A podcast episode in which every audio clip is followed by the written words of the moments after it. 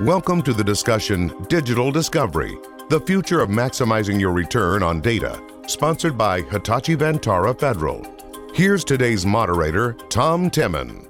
Welcome and thanks for joining us. My guests today are Dr. Pragyansmita Nayak. She's the Chief Data Scientist at Hitachi Vantara Federal. And also from Hitachi Vantara Federal, Gary Hicks, the Chief Technology Officer, and Carrie Connert, the Senior Director of Services and Delivery. And our topic today is data, data scientists getting the best use of data for federal agencies, how to best realize value from analytics. And why don't we start with the chief data officers themselves and their staffs, the data officers. What are their chief challenges for them and for the mission owners that this whole data operation is really designed to serve? Gary? Yeah, thank, thank you, Tom. Thanks for having us on. Um, I think one of the things as I go out and talk to customers and other CTOs, the challenges that we tend to see are, are really around getting access to industry tools in a quick manner. One of the things, you know, the typical government procurement cycle is 12 to 18 months. Um, if you look at it, and data has such a short shelf life and, and its validity in a lot of times and quickness that they want to get to that those tools and that data and use it um, and, and, what I see is a lot of agencies looking towards using things like OTAs, other transactional authorities, to get quicker access, especially since a lot of the time this is a research or a co, you know co-development activity with a lot of these data analytic challenges and use cases. Um, and I don't know, uh, Carrie, what you've seen in in the market as well. Thanks, Gary. You know, in addition to the procurement challenges, one of the other biggest challenges I've seen and I've heard in, in talking with a lot of our mission partners is having the advocates, knowing who your advocates are that understand the value of the data and, and those that can help you drive the, the value out of that data. So it really goes down to do you have the right people? Um, you need to have the people who not only understand the data you have, where it exists, where it lives, but also how to get the most out of that data. They need to have expertise to leverage the tools that are available, or maybe identify tools that you need to get the data to work for you so that you can map and curate the data effectively and get to a place where that data becomes actionable for you. Dr. P, I think, you know, what about from a technical perspective? Sure. Thank you. Thank you, Gary and uh, Gary, and thank you, Tom, for having us.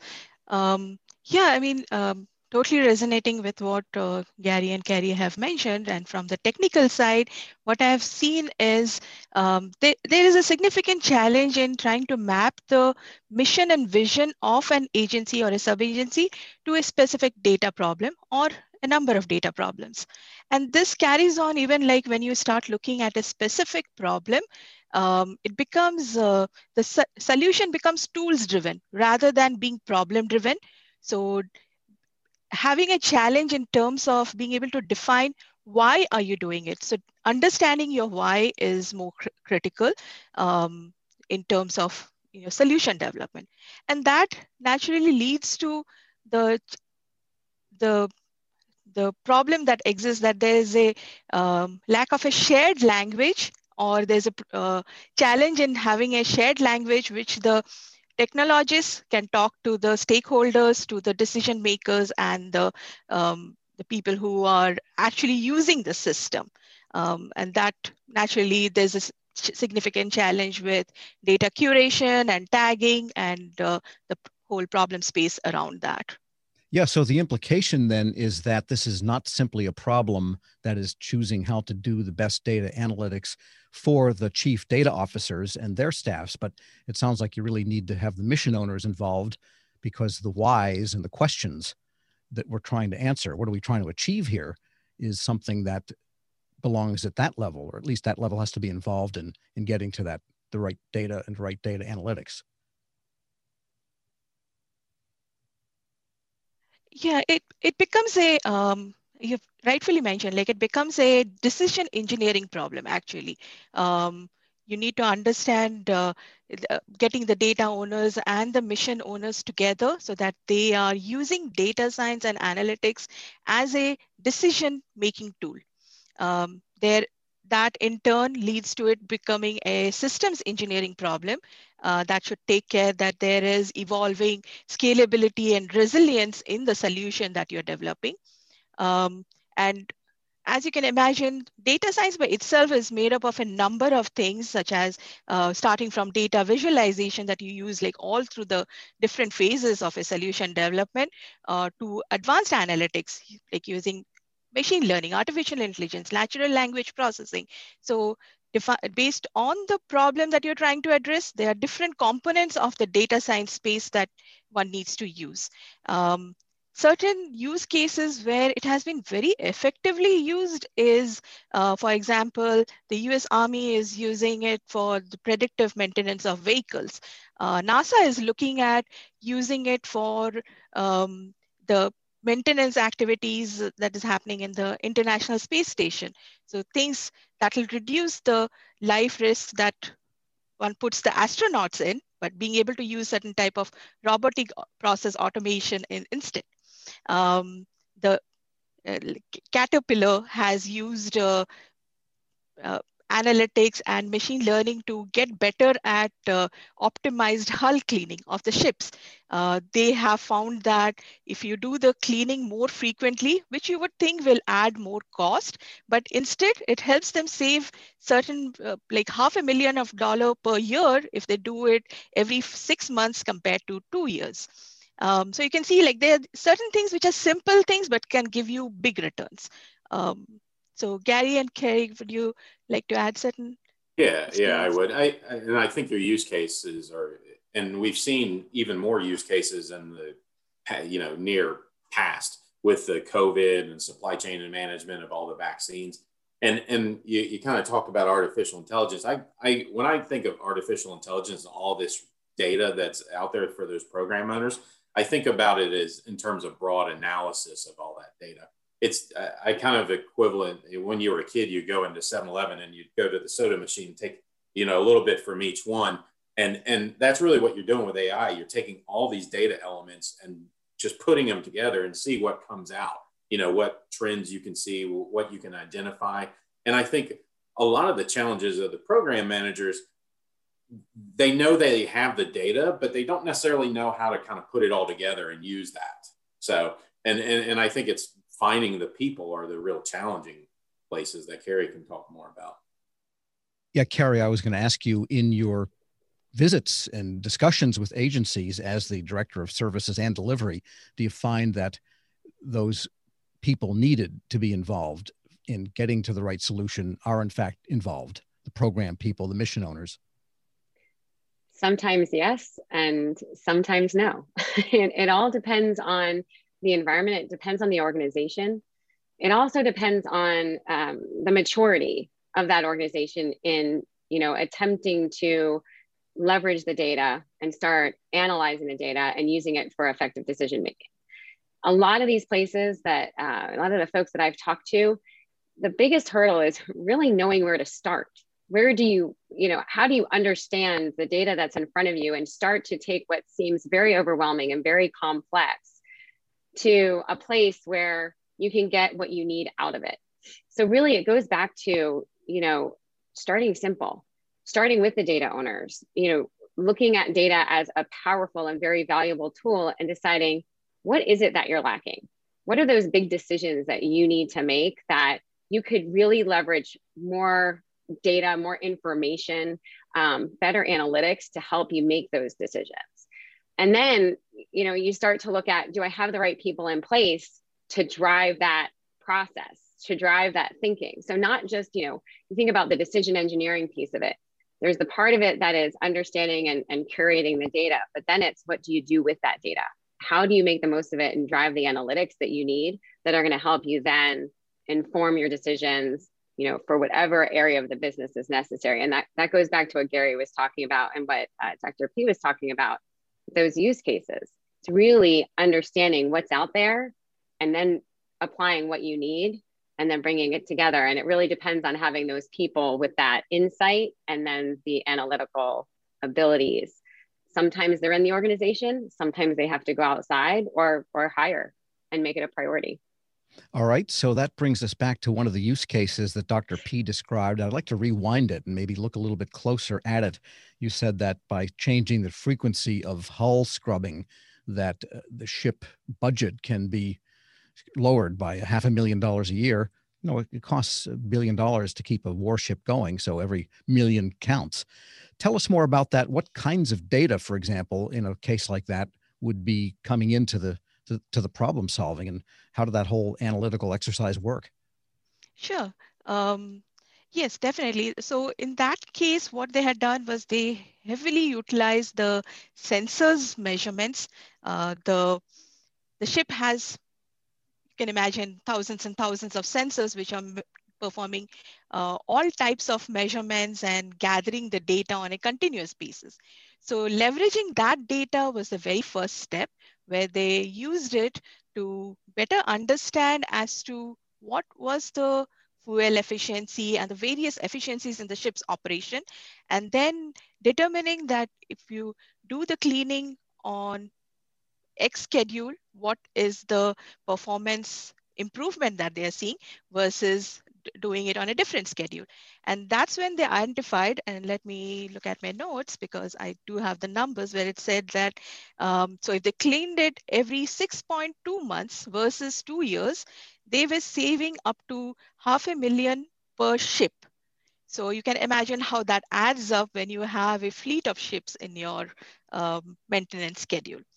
Um, and the additional advantage was that they use the same data to also understand the uh, how efficient the generators were.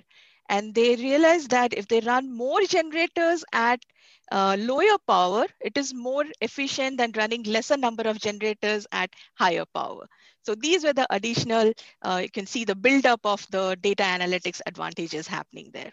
Yeah, so the implication in a case like that is you have to be very careful of the assumptions that you bring in because they, they could well be disproven. And so you can't start with kind of a preconceived or expected outcome to an analytic exercise. Correct? Indeed, indeed. And uh, Gary, would you like to uh, add some yeah. information in terms of? Yeah, the... I was just going to kind of. It, Hitachi Vantara Federal is in a unique position because our parent parent company, Hitachi Limited, is the GE of Japan. They're 112 years old at this point. And, and what they have is all of that institutional knowledge around operational technology. So all these sensors that are on these ships, trains, MRIs, whatever it may be, if you look at our entire portfolio at the Hitachi Limited level, 963 companies, there's a plethora of data that they're used to dealing with. So they have historical knowledge and trends that they can build into these algorithms, knowing, you know, the sensors of if we scrape the barnacles off the ship, we're going to get better generator life, better, you know, propeller life. We're going to get better fuel use. So they have this hundred years of technology history that they can rely on to really drive that use case and and and get quicker to the desired outcome that a company like Caterpillar is looking all right. On that note, we'll take a short break. My guests today are Dr. Pragyansmita Nayak, the Chief Data Scientist at Hitachi Vantara Federal. Gary Hicks is the Chief Technology Officer, and Carrie Connert is the Senior Director of Service and Delivery at Hitachi Vantara Federal. And I'm your moderator, Tom Temin. This discussion is Digital Discovery, the future of maximizing your return on data, sponsored by Hitachi Vantara Federal here on Federal News Network.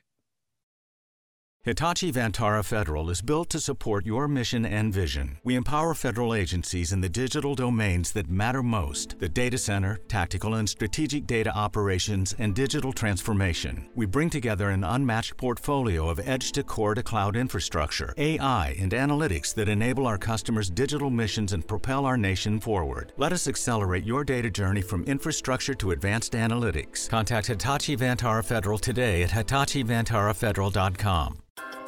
Welcome back to our discussion, The Digital Discovery, the future of maximizing your return on data, sponsored by Hitachi Vantara Federal here on Federal News Network. My guests today are Dr. Pragyansmita Nayak, the Chief Data Scientist at Hitachi Vantara Federal. Gary Hicks is the Chief Technology Officer, and Carrie Connert is the Senior Director of Services. I'm your moderator, Tom Temin. And before the break, we were describing a use case in the Navy where they found that thanks to data analytics and the right data sets that they could save money by cleaning ships more often rather than less often. And on that maintenance idea, huge effort, huge uh, concern for the military, you have a really interesting case history based on Disney and one of their theme parks and what they were just able to discover. Gary, you want to tell us more about yeah. that? Yeah, absolutely. Yeah, it's it's a really fascinating use case as most me, just like most of your listeners, probably have been to Disney and moved around. And, and if you think about Disney, one of the great things that they're really good at is moving a lot of people. And if you think about the last time you went to Disney, there's very few rides that are broke down or or you know they people are waiting in line and they put the stanchions up to keep you out. Um, Hitachi Vantara has actually partnered with Disney to do predictive maintenance on some of their rides because all these rides, just like the ships have sensors, all these rides have sensors, and and they can look at the the temperature of the wheels, the the temperature of the track, how you know how many times has somebody buckled a seatbelt, and start to look at these trends and analyze the sensor data to provide a really an, a predictive analytics or predictive maintenance recommendation so they don't lose rides. So they're not you know disappointing a lot of people there, you know, a couple thousand people in line for a new ride and having to shut it down because something broke. They can look at all this in the future and, and do that predictive maintenance just like the ship and, and really bring it uh, a, a better experience to Disney and their customers. Yeah, so that's really a mission critical situation then for the application of data science because in the military setting or any federal setting, that idea of stoppage is something they really want to avoid at all costs. And sounds like they can avoid them at lower cost and rather than at all costs with the right analytics. Which brings me to the next question, and that is getting down to brass tacks. We've talked about the data sets. We've talked about how you have to kind of get your organization aligned to be able to begin to look at these questions. But there's also some technical aspects beyond the data sets, and that is the architecture of your data systems, where you stage these things, how you discover data, how you are able to support multiple users both operationally and in the data analytics realm. So let's discuss what are some of the best practices for the architecture of your systems that support data analytics. Sure, that's that's a that's actually one of the very first uh, questions you want to address as you are starting to uh, define the scope of what you are trying to solve using data science. Um, and here I may sound a bit repetitive from my earlier answers, where I stressed on the importance of understanding the why a solution is needed and it being more problem driven rather than being tools driven. So it's very important to define the scope of what you are trying to accomplish just because uh, you can can go in multiple directions once you start working on a uh, data science focused problem because there are definitely always a lot of data from different domains, different uh, parts of your organization that is available, which can be combined as part of your solution, as well as there are multiple tools which can be leveraged for that purpose. So as you can imagine, this just becomes an exponential solution space where, where you can keep on trying. So it's very important to set objectives as well as set interim milestones and what are the objectives associated with those interim milestones. Um, and also with having defined the scope, be prepared for surprises and bad news.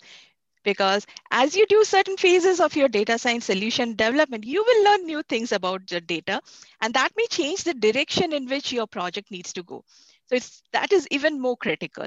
Um, so it see, it may sound contradictory saying that define your scope and then be prepared for change, but that is the nature of how a typical data science project has, uh, uh, I've seen evolve uh, as we start getting more and more uh, insights and a more and more better understanding of where we are going with it. Yeah, so it sounds like you need to have a methodology that does not start with the newest and most sexy sounding tool, which you know can be enticing, I think, to IT people. But really, you need to know your scope, and then you need to architect your system, and then the proper tool maybe become manifest. That's you nailed it. Yes, you nailed it. It's not just even it's not just the tool, but also like there's certain buzzwords which uh, the decision makers and the stakeholders will hear and be like, how can we use this? And that is where they need to take a step back and say, know, what is the problem we are trying to solve? Uh, what are the intricate details around that and how can that be mapped? Is that even a data science problem, first of all? If yes, then start looking at data science based solutions around it. Sure. And Carrie, are you able to pull that out of agencies when you deal with them? Because they might be ready to sign on to a tool without really having a thorough understanding of what they hope to get from that tool. Absolutely. And, and actually that happens more often than not. You know, the tool starts to drive the the dialogue and you have to, you know, kind of dial it back a little bit. You know, and just expanding on what uh, Dr. P was was talking about you know the the scope is so important because the data problem can get so overwhelming and so complex that if you start too broad or you start to try to you know accomplish everything at once it's going to become you know it's not going to be something that you can deal with without getting into the weeds and getting you know dragged down into the minutia it's really important to think about it in you know as dr p mentioned milestones, set phases, you know, um, things that are, you know, milestones that are digestible, achievable. Um, avoid getting too complex. Start simple. You know, I, I mentioned that earlier. It's it's really about, you know, I'll say it again to Dr. P's point of understanding the why. Start there. What are you trying to achieve? And then define the scope in a very uh, specific manner with an end game in mind. But also to Dr. P's earlier point, you know, you're going to have surprises. There are going to be changes. Be comfortable with that change and let it evolve. So once you start to set those parameters, that scope becomes, you know, kind of your guardrails. You, you define it, you stick to it, and then you let it evolve as you start to learn, you know, new things as the data starts to unfold. And again, to your point, it's, you know, the, the tools, they may manifest in themselves. They may try to start with a tool, but once you do that, you start, you know, if you start with a tool, you're not necessarily um, you're actually i should say you're limiting yourself to what that tool could potentially do instead of looking at the data and what you need to get out of it and finding a tool that's going to help you you know curate that data in a way that's going to be meaningful and gary from your point of view as a cto for hitachi Vantara, then maybe agencies ought to think of this data discovery and data analytics exercise not only as a process or an exercise and not even just as a project, but maybe as a program in and of itself, from what Carrie was saying. Yeah, yeah, it's definitely a program in and of itself. And, and, and what I kind of hear as well is, is people are very possessive of their data. They, they have this, this, this is my data. But I think one of the things that we want to get to and I think the federal the federal space needs to get to is is collaboration and sharing of that data across agencies, and that's where that architecture that you put in place becomes even more important. So you have common standards between the different agencies, um, and and it's keeping the data in the right place with you know cloud first went to cloud smart. Now it's making sure the data is available for whoever needs it, regardless of its location, whether it's in your private data center on a private cloud or in the public cloud space, making that that data available to those cross agency sharing because there's a huge pool of data out there that we have to deal with. And I think it's important to have every aspect of that data lake, if you will, to, to really interpret the data appropriately for that use case that you're trying to address. All right. Describe for me what context intelligence is and how that comes into the whole picture. Yeah, I think that's important because um, really that that intelligence around the the content and the objects that are in place whether it's a structured database uh, you know somebody's uh, social security record or, or somebody's phone call whatever it may be all that becomes interesting data if you look at it in the context of how you analyze it and what i mean is is that object or, or that piece of data has some relevant characteristics but now if we start to look at the metadata around that like uh, you know, where did they call? Who did they call from? Which, where do they live? We can start to tag that object with associated metadata. Now we, we have this, this rich tapestry of data that surrounds this object that really tells us a lot more about it than just if we looked at that one specific object. This, you know, John Doe called in at 5 p.m. and, and we were able to satisfy his, you know, request for a check, whatever it may be. Now we can understand, oh, well, that agent takes a lot of calls. You know, they take more calls that day. The, you know, this person called in from a cell phone because it was this number, this exchange. So it's it, it's really enriching that data, and that's one of the things that data scientists really kind of look at is is not just the data, but that associated metadata around that object. So And now, Dr. P, if you want to kind of elaborate even more, you're you're, you're the data scientist. So. sure, Gary.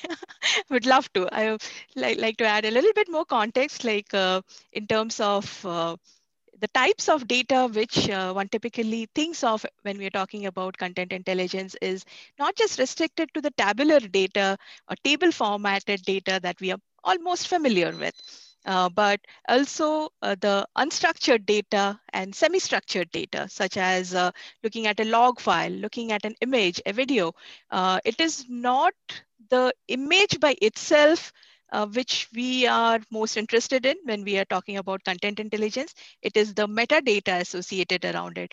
When was it clicked? Who clicked it? What was the purpose of it? And so that your analysis of those unstructured data is not looking at the individual pixels of the image, but the context around it and getting related uh, information of maybe similar images that you're looking for. Um, and um, enabling that search and making it faster so that the volume of the data, uh, which has been a challenge always, is uh, out of that equation of dealing with uh, these type of unstructured data. Yeah, so to summarize, we've just got about a minute left. Then, really, what is needed to tie this all together is what you might call data maturity on the part of federal practitioners. And quickly, what are the three steps that they need to do to get to a level, let's say, not of individual so much, but organizational data maturity? Anyone want to tackle that one? Carrie? Sure, I can do that.